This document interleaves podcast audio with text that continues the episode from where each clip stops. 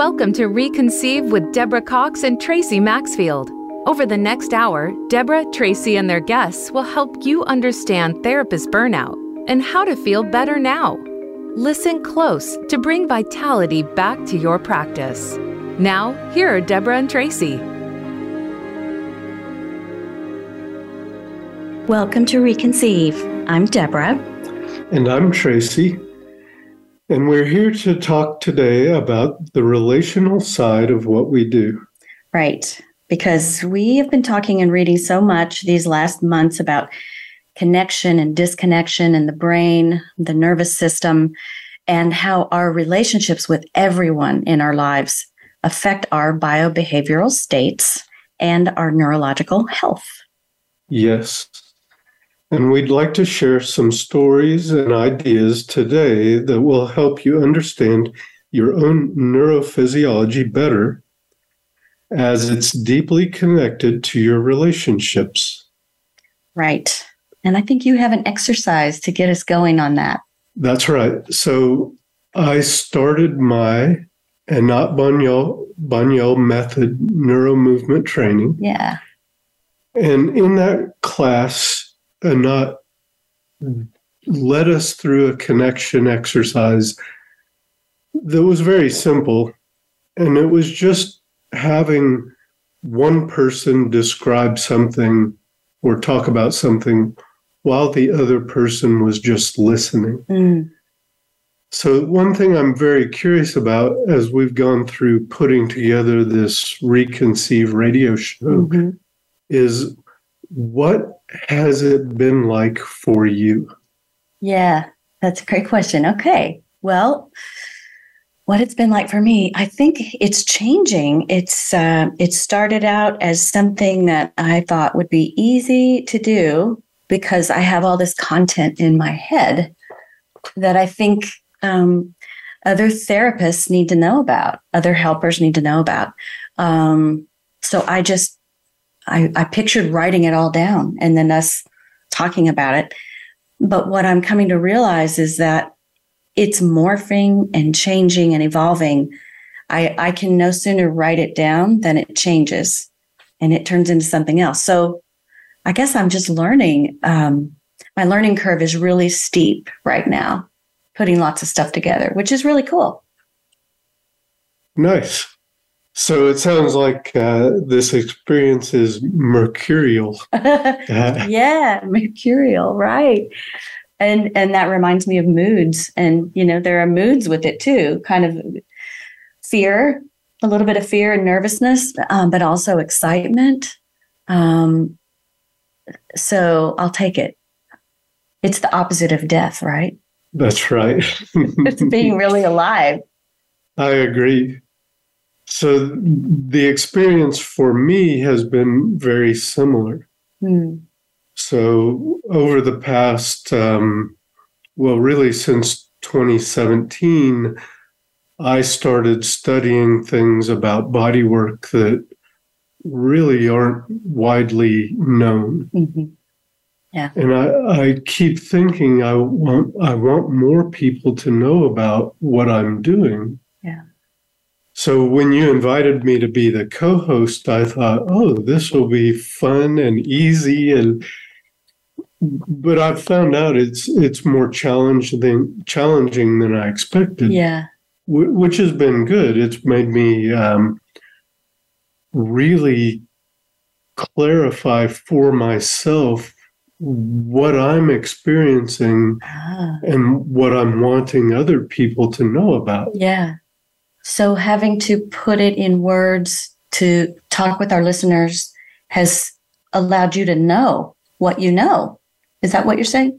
Yes, M- much more clearly than I would otherwise. Mm-hmm.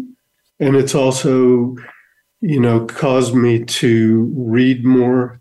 Mm-hmm. And I already read a lot anyway, but mm-hmm. read more in a very focused way so I could pull out the things that I want to share with other people. Yeah. Yeah. So it's been focusing.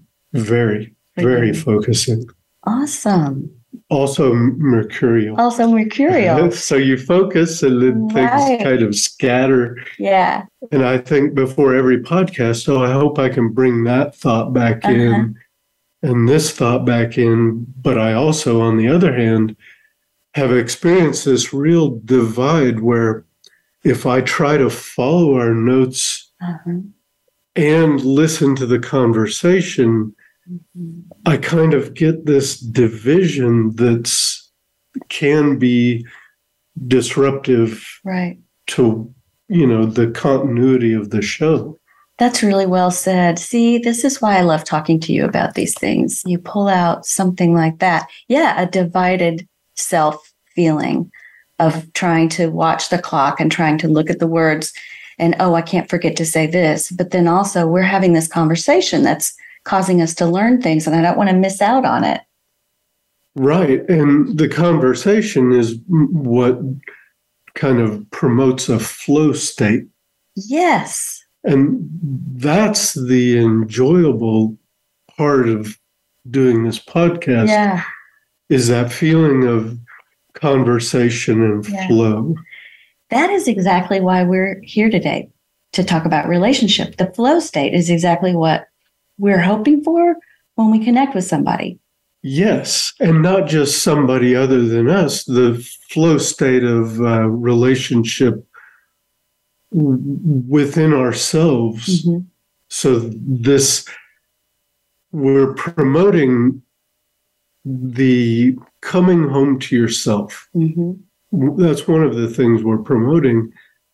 But when what what I've felt is when we actually do the podcast, it's easy to feel a separation of self Yes.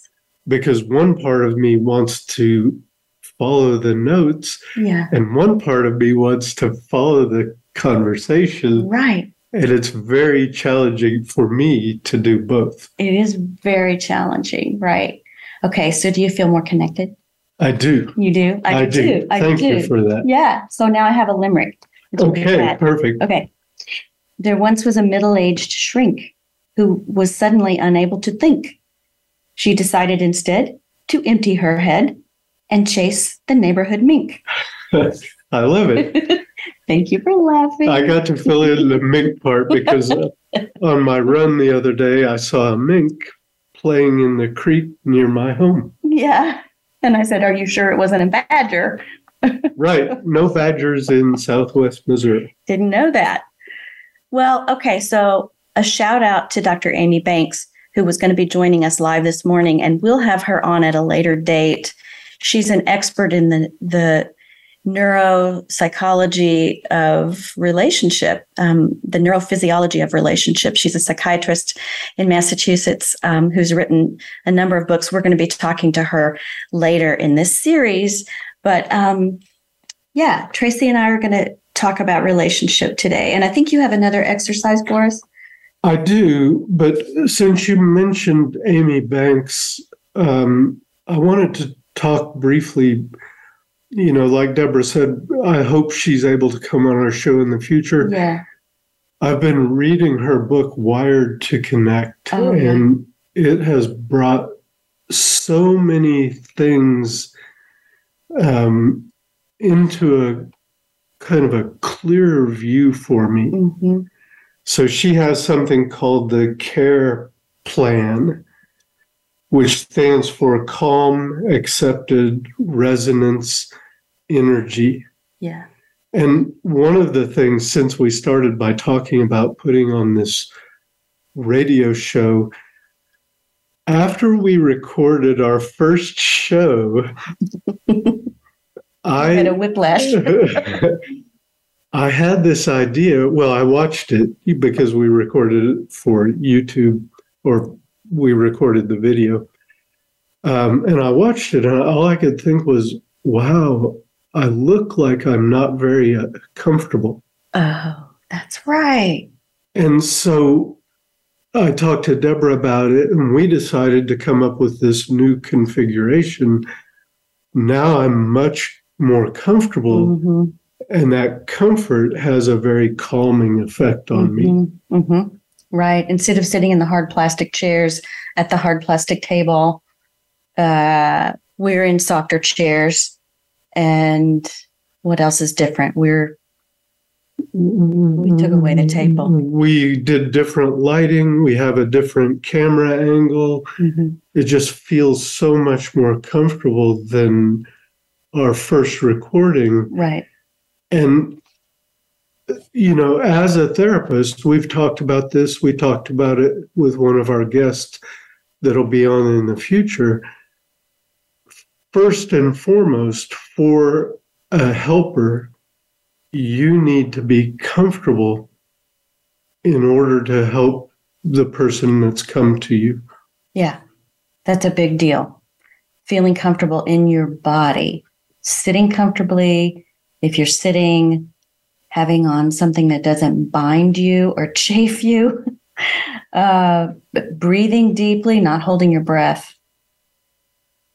All of all of these things are so important, but it it was it was never taught to me very.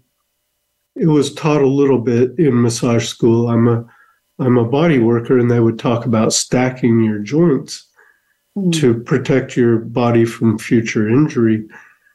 Mm. But they never stress the importance of comfort because everybody's perception of danger is different. So if you feel uncomfortable, you might be moving into a biobehavioral state that does not promote health, growth, and restoration. Right. And that could affect relationship moment by moment by moment without our even realizing it. Absolutely. Yeah. So a lot of things, uh, uh, and then the main thing I want to tell people about that I discovered from reading Amy's book, Wired to Connect, is the second part of the care plan, accepted. Mm-hmm.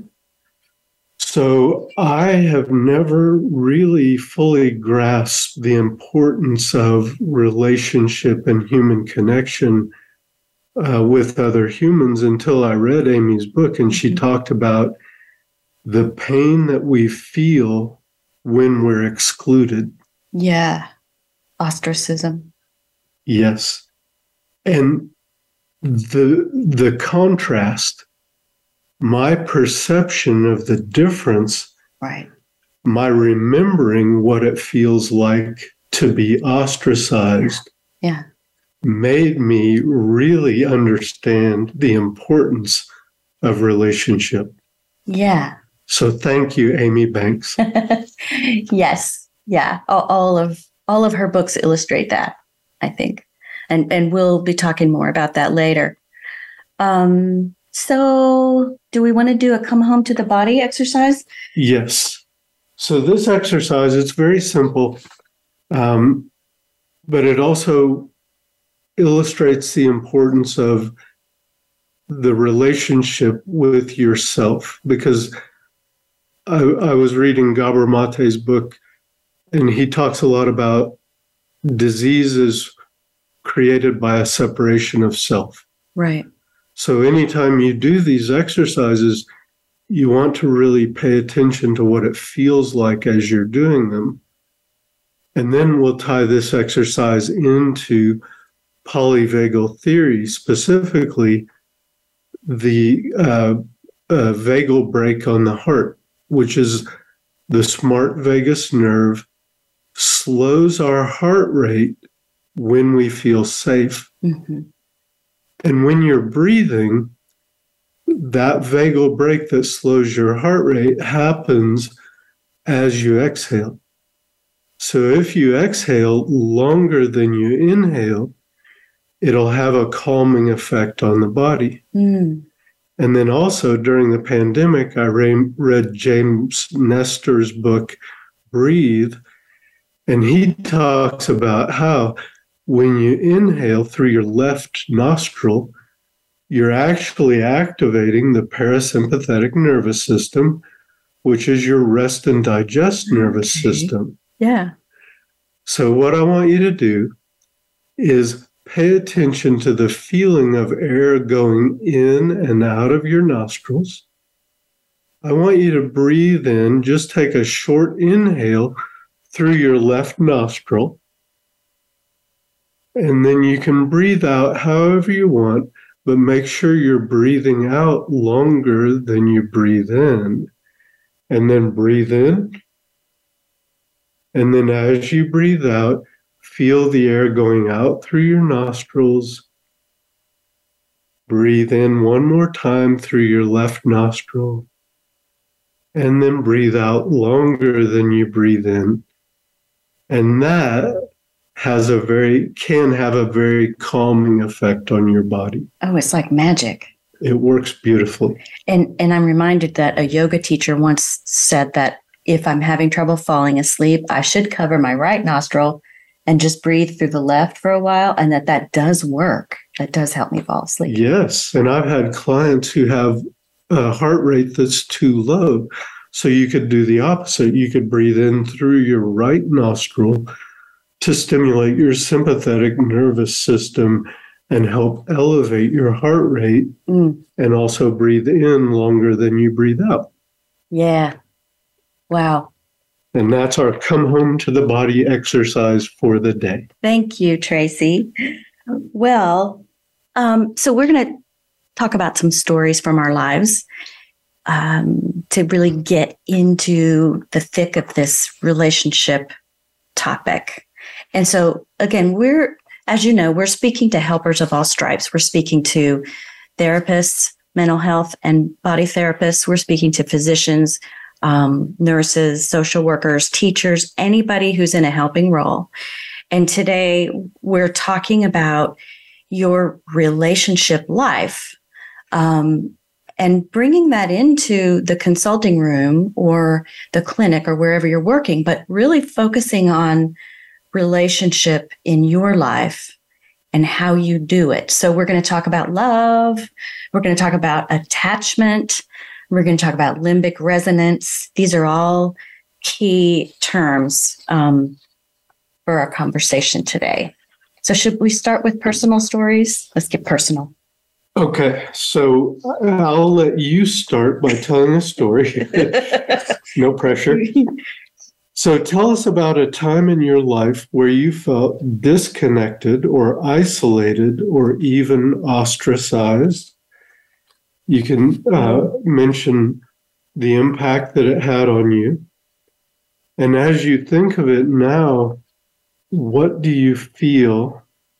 And then also, how did this experience shape or change you? You know, I, I looked at this question yesterday and and millions of things came to mind. And today, I kind of blanked my mind. And so, as you're reading the question, one thing stood out. It just popped in. And here it is. This is from the eighth grade. And so, okay, this is an eighth grade um, peer story, of course. Um, and some of you may have already read my book, Wife Material, and I talked about this incident in Wife Material, which is um, autobiographical novel of me growing up uh, in the Church of Christ and going to a Church of Christ school, school um, with a bunch of other Church of Christ kids. Um, so anyway, there was a young man in my class, and uh, he he is no longer living. Um, I'm sad to say, but he I knew he was going to ask me out. I could just tell by the way he was acting. And he's not somebody that I wanted to be close to in any way. so I was avoiding him, avoiding, avoiding. And as it turned out, he um, was kind of the mascot for all these boys, all of the rest of the boys in my small class of, I think at that point, there were probably 25 of us, small group, um, private school.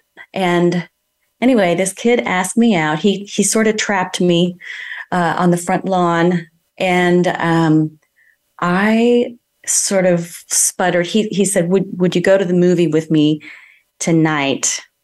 And my grandparents were coming in. It was a Friday. They were coming in from Texas, and so I thought, "Oh, I have an excuse." I said, "My grandparents are coming in, and I won't be able to do anything." So um, that was that. I did not know that we were being monitored from inside the front doors of the school by about 10 boys. They were all watching this to see what would happen. And, um, you know, I'm sure he went back to them and reported that I said no. So, meanwhile, my grandparents show up and um, we have dinner. And somebody says, Why don't we go to the movie? And what that means is we go to a movie on the Harding campus, which is in the, the great big auditorium called the Benson. And all of the profanities have been bleeped out by some very um, dutiful media person. So, anyway, that's the movie, and you're going to see everybody you know at that movie. So, my brother wants to go, so we go. I don't even think about it. I don't even think about this being a problem at all. I show up there, I find my friend Melanie. Um, we we sit with a group of people, and then you know the movie goes on. I think it was Rocky, and and all the damns and hells and whatever are gone. Mm-hmm. Uh, so on and on. The the weekend goes by. I show up to school Monday morning after this, and we are more boys than girls. There are three times as many boys. They will not even look at me. They will make no eye contact. If I walk up, they turn their backs and they walk away. And I notice this immediately. It's not just one of them, it's not just two of them, it's all of them. They refuse to acknowledge my presence. Um, and I say to Melanie, What is up?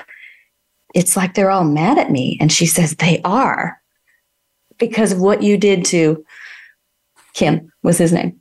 Because of what you did to Kim, uh, they are mad at you. And I was just horrified. I, and, and that went on for days, probably weeks. I don't know. It felt like forever as a 13 year old that they wouldn't, they wouldn't even look at me. It was devastating.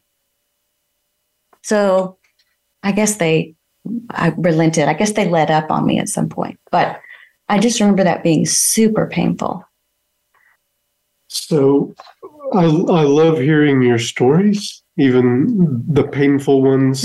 you know, that reminds me, you know, I, I dance a lot socially, mm-hmm. and I've asked followers to dance, and they say no, but they turn around and somebody else asks them, and they dance during the song oh. that I asked them to dance with me. That's very painful.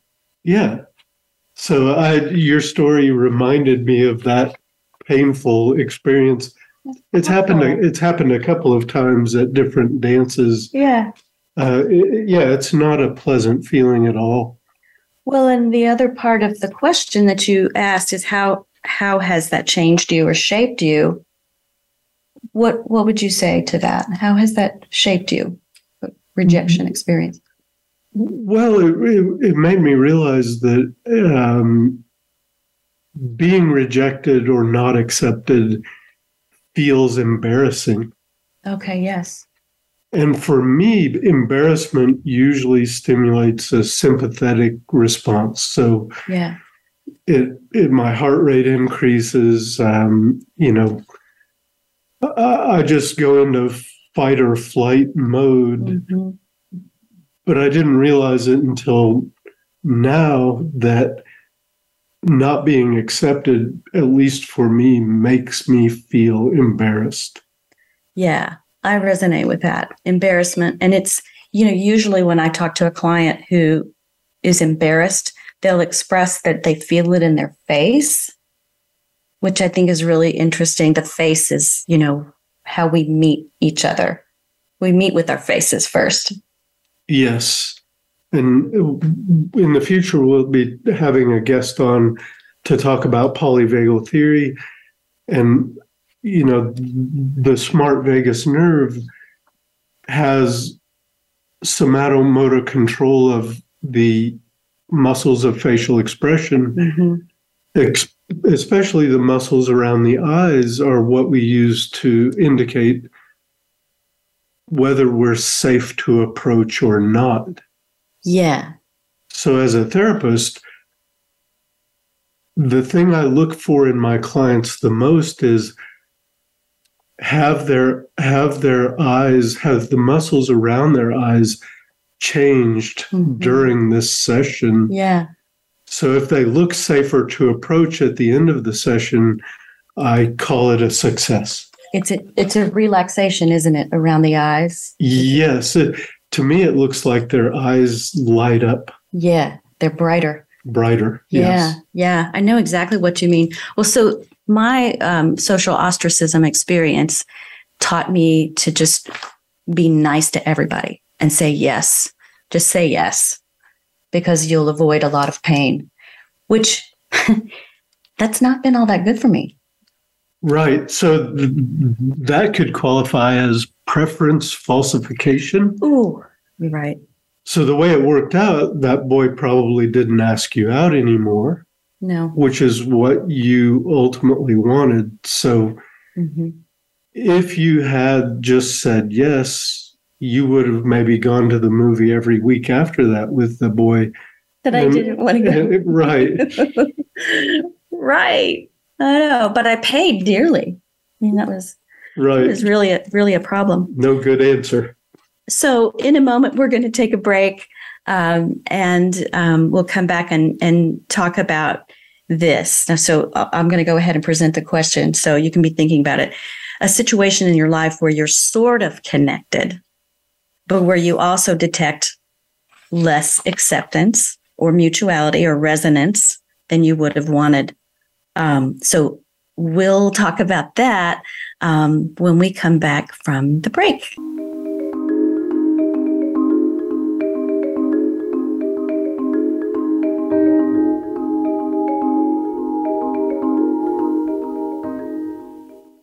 Become our friend on Facebook. Post your thoughts about our shows and network on our timeline. Visit facebook.com forward slash voice America. Burnout takes a toll on your effectiveness with clients, patients, and students, even your kids. Reconceive brings help for all the gifted helpers out there who want to make a difference, but first need to feel better, more awake, and more creative.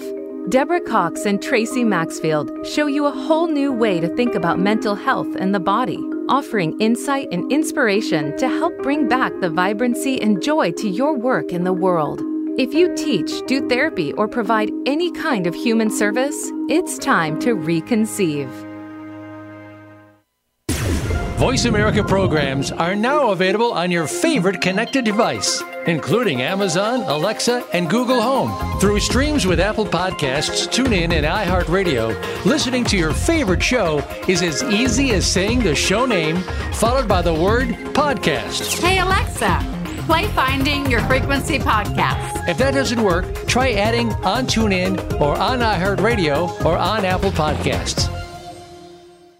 Connect with us, and we'll connect with you. The Voice America Talk Radio Network is on LinkedIn. Get the first word about happenings with the network, where our next live event will be, and what's up with our hosts. Look up Voice America on LinkedIn.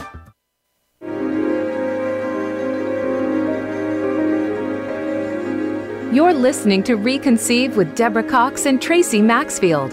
Have a question for Deborah, Tracy, or their guests? Join us on the show at 888 346 9141. That's 888 346 9141. Now back to Reconceive.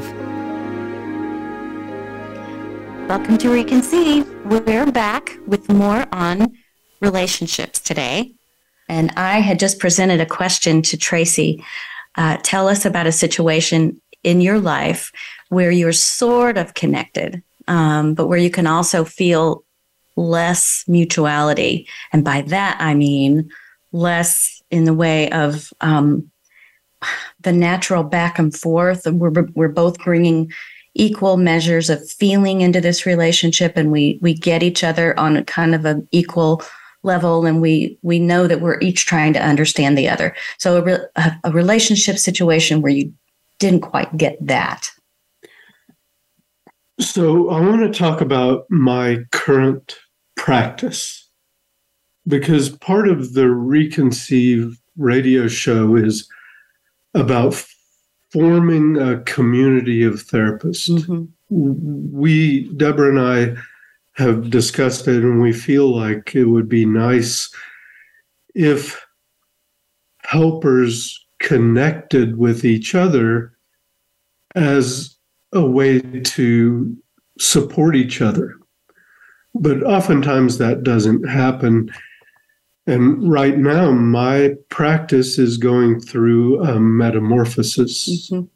So I currently practice um, in a way that it's hard for my clients to connect with me. It's hard to build a relationship because of a couple of things. So, what I do is very different from what other therapists do. Mhm. So I feel alone in that regard because I can't really connect with other therapists right now during the current iteration of what I'm doing. Can you say more about that? How is it different? So I mainly treat what I call software problems. So most of Western medicine looks for hardware problems. So if you have back pain, you go to the doctor and they do an MRI and they look to see if you have a, a disc, a bulging disc or a tumor or something like that. Massage therapist, the way I was trained, it was neuromuscular therapy. So I was looking for uh, uh, hyper irritable or hypertonic points within muscles. So basically, finding knots, Mhm. hardware, and and treating those in the hopes that the client would get better. But in 2017, I started studying proprioceptive deep tendon reflex technique, which proved to me that you know 80 to 90 percent of people's pain complaints, maybe even more than that, are actually software problems, Mhm. which means sensory receptor dysfunctions, sensory receptors like tickle and itch and vibration and stretch and pressure and hot and cold. Mhm. So I stimulate those and in order to figure out and treat the main cause of the pain and emotions are also mixed in there because all pain in my experience with clients has an emotional component Yeah.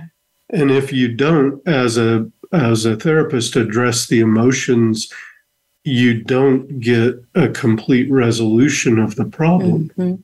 So you had to stop mashing and wrestling in your terms, yes and you had to start treating people in a way that's much more subtle. Yes, yes, much more subtle and much harder to understand because most of us have been led to believe that pain is a simple cause and effect relationship. Yeah. So people come into my office and oftentimes they'll say, Fix me hmm because they believe that their pain has an obvious and simple cause. Okay. But that's the farthest thing from the truth. So is that what you find people can't relate to, or they have trouble relating to you in your in your method? Right. So both things, what I do seems too different.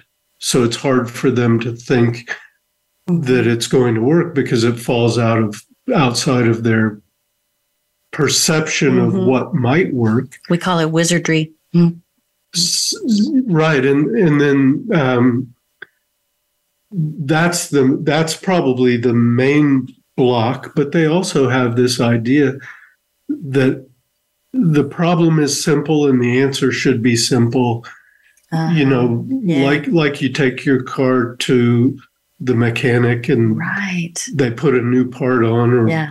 or fix the old part but the human body is you know far more complex Yeah. so right now that makes me feel outside of Yeah. because I'm the only person that does it. It makes me feel outside of other body workers. Yeah. So professionally, it's hard to find a tribe where you feel that resonance and people get you. Yes. Yes. So that's one aspect of it. But also, it, the way I work now doesn't promote what I want to promote more than anything else, which is a relationship with my client Mm-hmm. that is ongoing. Yeah. That in in the beginning focuses on my comfort and their comfort. Mm-hmm. And then we slowly work to build a stronger relationship and we can resolve these pain complaints over a longer period of time. Mm-hmm. Because until we started working on this radio show, I did not realize the importance of the therapeutic relationship. Mm-hmm. Right. So it's kind of two pronged. It's it's blocking me from creating a stronger relationship with my clients, and it's also keeping me from feeling part of my tribe of other body workers. So you haven't been able to have that safety feeling of kind of being held in a safe professional space where you're known. You, you've been sort of on your own. Right. I feel I feel isolated Yeah. because what I do is very different from what other body workers do. Yeah. Yeah. And you know, I would say for me, the same is true. I would say that professionally, it is very hard to find people that I really resonate with and who really um, get me because uh, and it's not that I work in in that different a way. I mean, I I do a lot of EMDR in my work, and I know a lot of EMDR therapists. In fact, everybody here in this office house is trained in EMDR, so we could talk about that, and we do when we get together. But um, I've always really wanted to mix other things in it, and the the feeling of getting bored, and I'm just going to use that word because I because that's the the truth, feeling like there's got to be more, or I want to push the edges of this. I want to keep learning. It's not enough for me to just learn a technique and use it over and over and over again. I want to, I want to keep expanding it. I want to make it fun. I want to make it fun for me because I'm sitting in here all day doing it. That is where I see people's faces go blank. The people in my tribe look at me like, what is wrong with you? This could never be boring. So well, that's, that's well, well, I think I think anything you do daily, you know, over and over and over has the potential to become boring. But I'm I'm like you. I want to know more because in my 12 years as a body worker, I've discovered more and more answers to the problems that people come to me wanting help for. The tricky thing is when you change how you're practicing Mhm. as a helper, the people who were coming to you before you started transforming, uh-huh. they often will fall away because Right. you're changing what you do. right. So the expansion can actually cost you clients. Yeah. Which can feel isolating and alienating and, and lonely in an odd way. Very, yes, Yeah. absolutely. Yeah. So, what is meant by this limbic resonance? And I, I asked the question. I'm coming from a few different places. If you've seen our show notes um, for today's episode, we've got some books in there. Um, one of them is How Connections Heal, which has been around a long time, Walker and Rosen. And that comes from uh, the relational cu- uh, cultural theory world. Um, and, you know, that has to do with the, the way that relationships affect our health. And that when we're in more mutual relationships, we we have that give and take and the, the deep knowing of each other, we thrive, we're healthier. And so then in um, other sources, um, one being a book called A General Theory of Love, which I highly recommend. Um, Thomas Lewis and his colleagues. And this book has also been around since like 2000. it's older than I realized, but they, they talk a lot about limbic resonance, uh, resonance at the limbic system level, and how important that is um, for attachments to form between babies and their mothers, for attachments to form between lovers, um, for attachments to form between friends, and even for attachments to form between therapists and their clients or patients. Um, what exactly is that? Do we know? And do and and can we feel it when it's happening? Well, this is another thing that became clear as I read Amy Banks' book Wired to Connect. You know, the the third part of the care program or is resonance. Mm-hmm. So right. that feeling that you were describing. Yeah. And it changes the brain. It does. And in my practice, I've noticed that how I feel has an impact on my clients and how they feel can have a very strong impact on me. And I, I certainly, I'm sure, don't know of all of the things that play into that.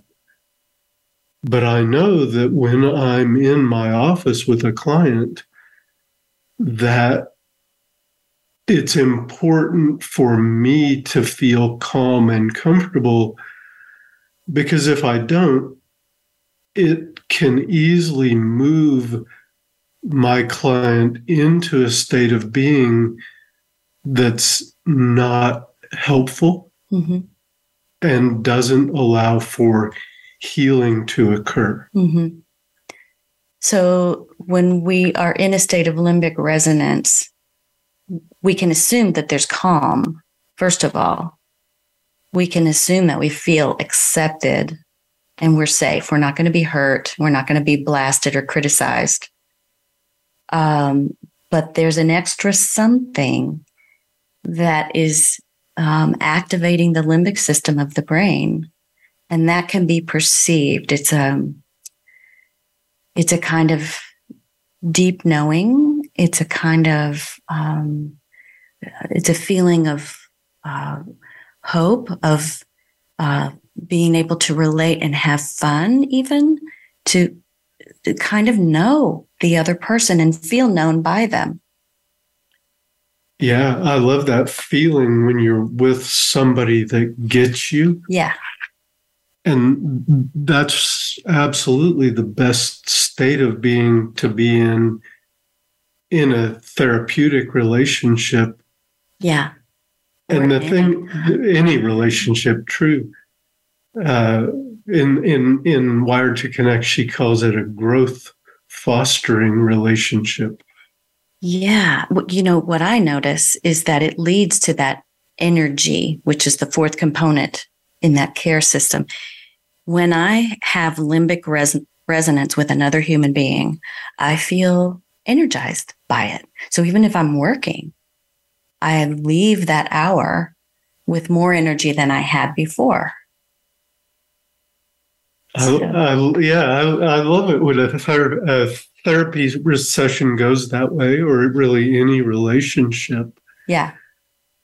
yeah. What I've realized studying all this, reading all of this material that we've been reading to prep for these shows is that meeting anybody where they are is, in my mind, the most important thing. So people need to feel safe where they are. Mm-hmm.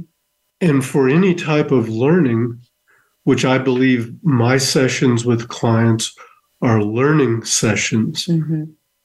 So I always ask my clients if they're able to perceive differences not because I want them to notice how great the work I'm doing is, but the ability to perceive differences is what provides you with new information and mm. allows you to expand beyond or become more than what you are. Mm. We can use that in relationship too, the ability to perceive difference. So when I'm talking with one person I feel sort of resonant, but not quite. I feel accepted okay, but not quite understood. But then when I'm talking to this person, I I can feel my energy coming up. I feel myself being known. I get a new idea. I feel more awake and alive. And so noticing just the subtle differences in how I'm able to relate with one person versus another, that seems really key to developing our relational life. And and beyond that are once you once you're able to recognize those differences. So Anat Baniel calls the perception of differences the basis of intelligence.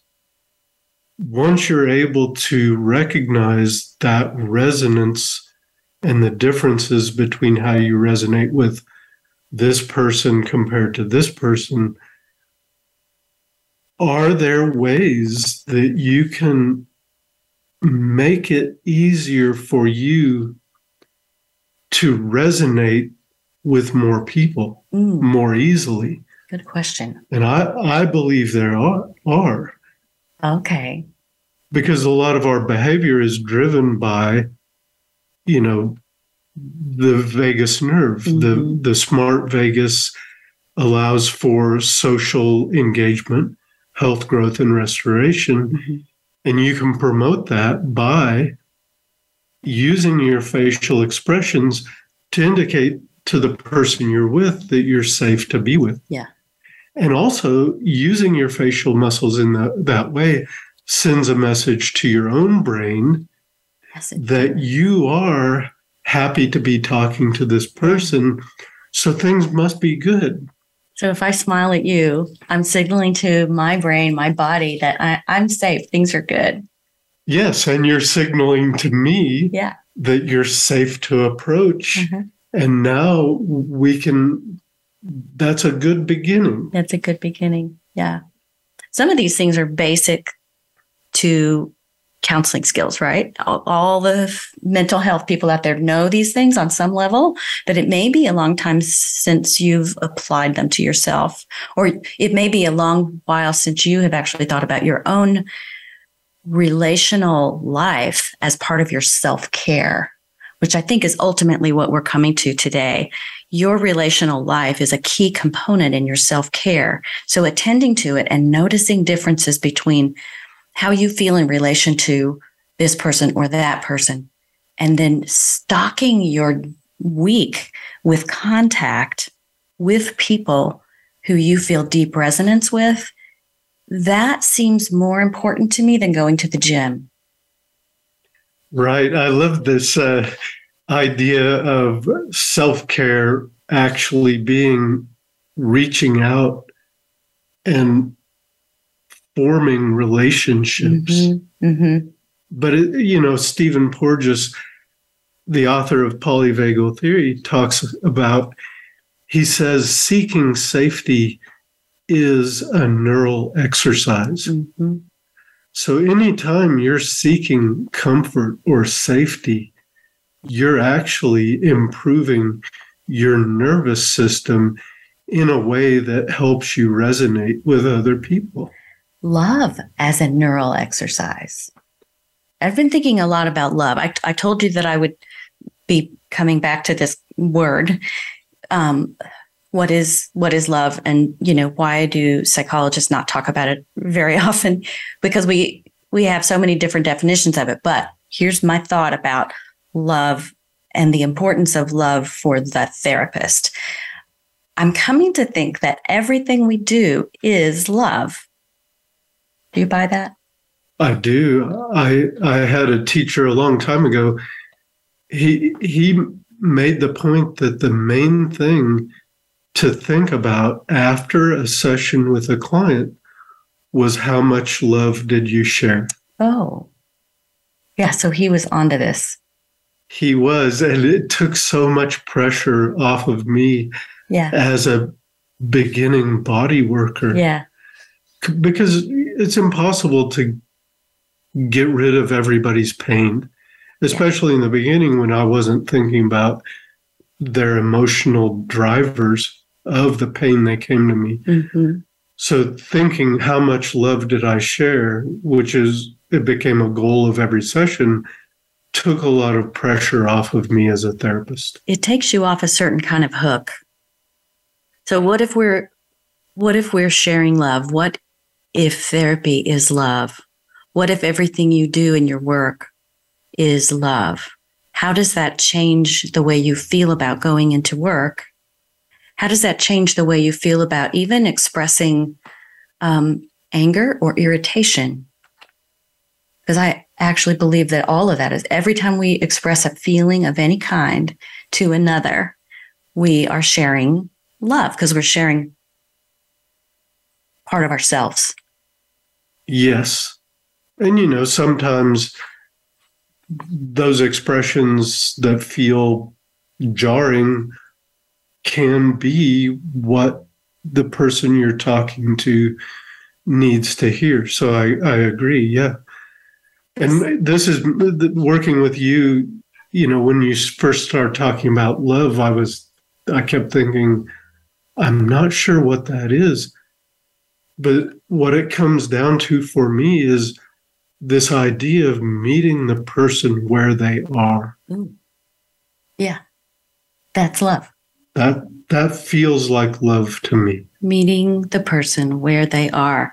Well, I had to bring some philosophers into this, and um, here as we kind of come to the end of our hour, uh, I want to read something from Alain Badiou. Badiou, am I saying that right? The French philosopher. Don't ask me.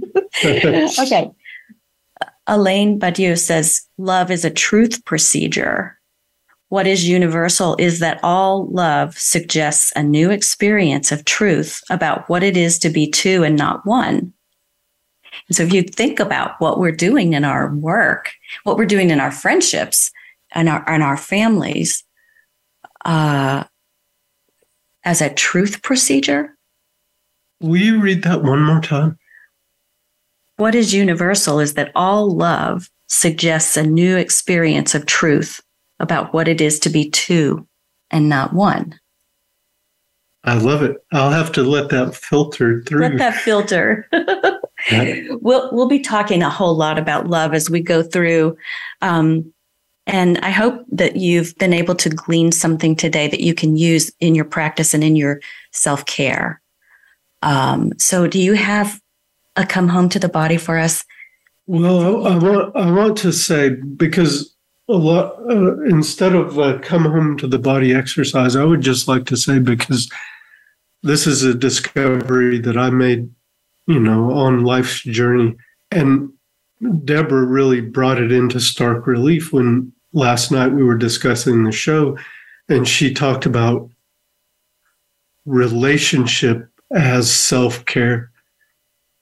If if you feel isolated if you feel depressed or whatever, seek comfort, seek safety, and really break away from this idea that independence is the ultimate goal mm-hmm. for us. Reach out. I wish, looking back on times of in my life when I felt isolated, I was clinging to this idea where I should be independent. Mm-hmm. And I look back on those times and I think, I wish I had reached out because I had many people that would have been there for me. Yeah, that's a really, really good point. And we sort of know it, but we forget it when we're in distress. So we're saying to you, helpers, reach out, get some limbic resonance with someone you deeply trust make a new friend if you if you don't have anyone who fits that description. Um, so write to us please at reconceivetherapy at gmail.com and next time we're with you we'll be talking with aaron owens about your brain on movement. Awesome. Thank you all. Thank you. Bye-bye Thanks for listening to today's episode of Reconceive. We hope you've learned something today you can use to reconnect and feel better. Tune in next week for more on transforming practice. Until then, have a great week.